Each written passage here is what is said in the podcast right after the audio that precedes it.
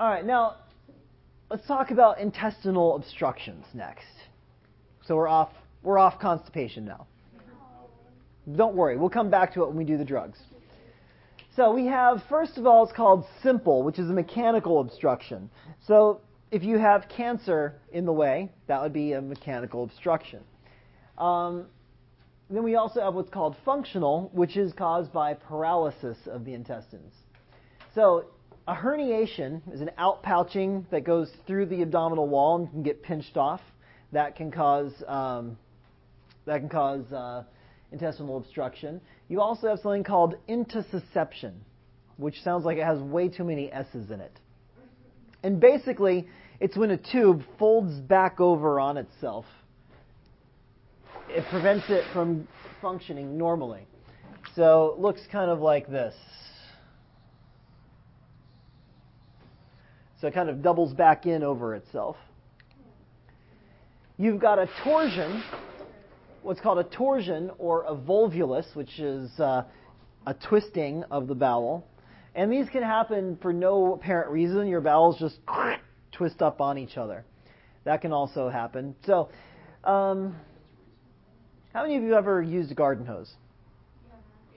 And you know how they come coiled up and you straighten them out, but if you don't do a good job, it can actually kind of twist and twist itself off. That's a volvulus. Say again? Yeah. Then we also have diverticulosis. Now, diverticulosis is usually in the large intestine. So the large intestine is segmented. Um, something like that. And it has these little out pouches in it like this. I'm sure you've seen a book where they're. You see this? Okay, well, if these little out pouchings become weakened, they can end up like this and end up with a pocket. So that pocket is called a diverticulum or diverticula if there's plural, or diverticuli. The act of having these is called diverticulosis. If they become inflamed, diverticulitis. However, just the mere fact of having this structural abnormality can make them not work as well and cause a partial obstruction. Tumors on the inside and on the outside can both cause obstructions. On the inside, they grow into the way, and on the outside, they grow so big they put pressure on it. What's called a, a paralytic ileus, or just in the term ileus, you'll say, oh, he's got an ileus. That's where the ileum stops um, doing its peristalsis and basically just freezes up. It's a very common um, post surgical um, complication. And one of the things we can do as nurses to help help prevent it is to get the patients up and walking as soon as possible afterwards. And then finally, something called fibrous adhesions. Now, what does the gut usually look like? What, are, what do intestines look like? It looks like this, right? They're all like coiled up in and around each other. So let's take this little coil right here. Now, if we have surgery on the abdomen, cut it open, who here has seen abdominal surgery um, that wasn't laparoscopic? So they actually took guts out. Well, when they put them back, what do they do? They just squish them back in, stretch it together, and sew them back up and they go, oh, they'll straighten themselves out. Well, sometimes what happens is instead of straightening themselves out, you get bands of fibrous tissue that start growing. It's basically excess scars. These surgical scars are called adhesions. The adhesions can actually twist off or pinch off parts of the gut. It can only happen after surgery? Um, it's most common after surgery. It usually doesn't happen in people who uh, who haven't had surgeries. The uh, adhesions are also incredibly painful. Um, there's a woman in my neighborhood who had um, a small bowel resection because she had necrosis from adhesions. So, All right. Um, as far as the pathophysiology goes, it depends on the location, the onset, the length, and the ischemia. So if there's ischemia, that part of the bowel will die, and the patient can then also die unless it is surgically removed or fixed. Now, in the small intestines, if you have an obstruction, you're going to get accumulation of water and electrolytes proximal to the obstruction. And then you're also going to get distension, so the belly is going to be, or abdomen is going to begin to distend. And you may get plasma diffusion into the lumen, which can cause dehydration. If it's in the large intestine, a lot of it's going to depend on whether the cecum is competent or not. So if the cecum is competent, then it depends on what's getting into the small intestine, if anything's getting from the small intestine into the large intestine. Manifestations, bowel sounds may be hyperactive if there's a complete obstruction, may have colicky pain, secondary to distension, so pain that kind of comes and goes very intensely in the abdomen. Um, if it's ischemic, the pain will be constant. And then patient may have what we call functional dehydration. What does that mean, Kara?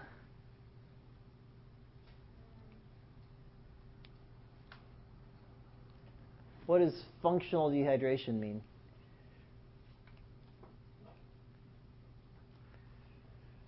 Want to help her out, Kelly? Say again? No, there's plenty of water in the body. It's just not where it needs to be. So if you come back to this slide, accumulation of water and electrolytes, plasma diffusion into the lumen. Yeah. yeah. So your body is going to steal blood, steal water from the blood, and it's going to put it into the gut. So even though there's plenty of water in your body, it's not where it needs to be. And where does it need to be? In the blood. In the blood. All right. So functional dehydration can cause an increased hematocrit. So what is hematocrit? Concentration of red blood cells. If you've got water being sucked out of the blood and put into the gut, what's going to happen to the concentration of red blood cells? It's going to go up. What's that going to do to your blood?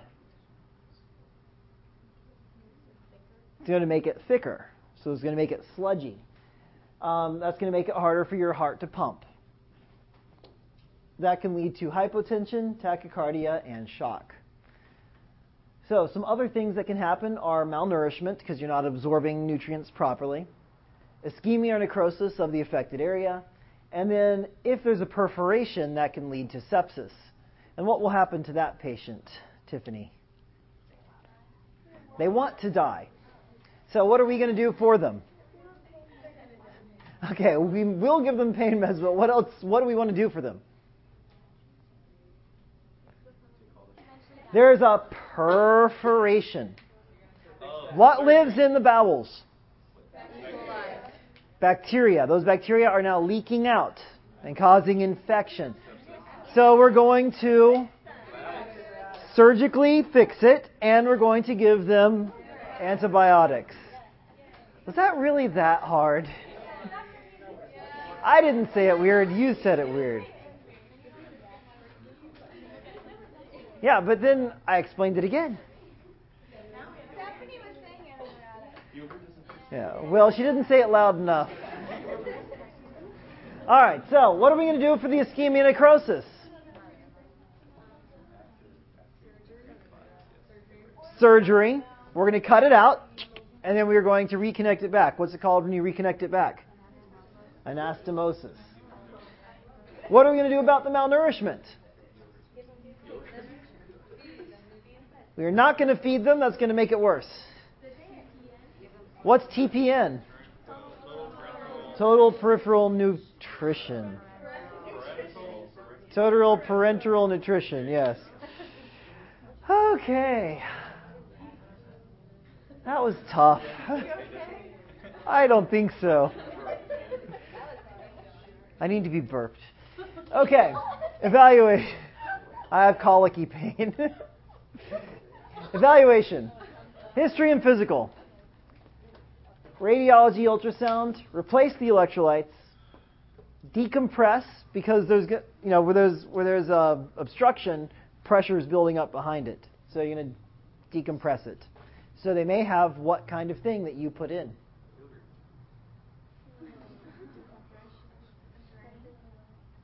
Yeah, do you put drains in usually? What have you learned how to do in that very lab? That would suck stuff out. NG tube. Ah. And then surgery.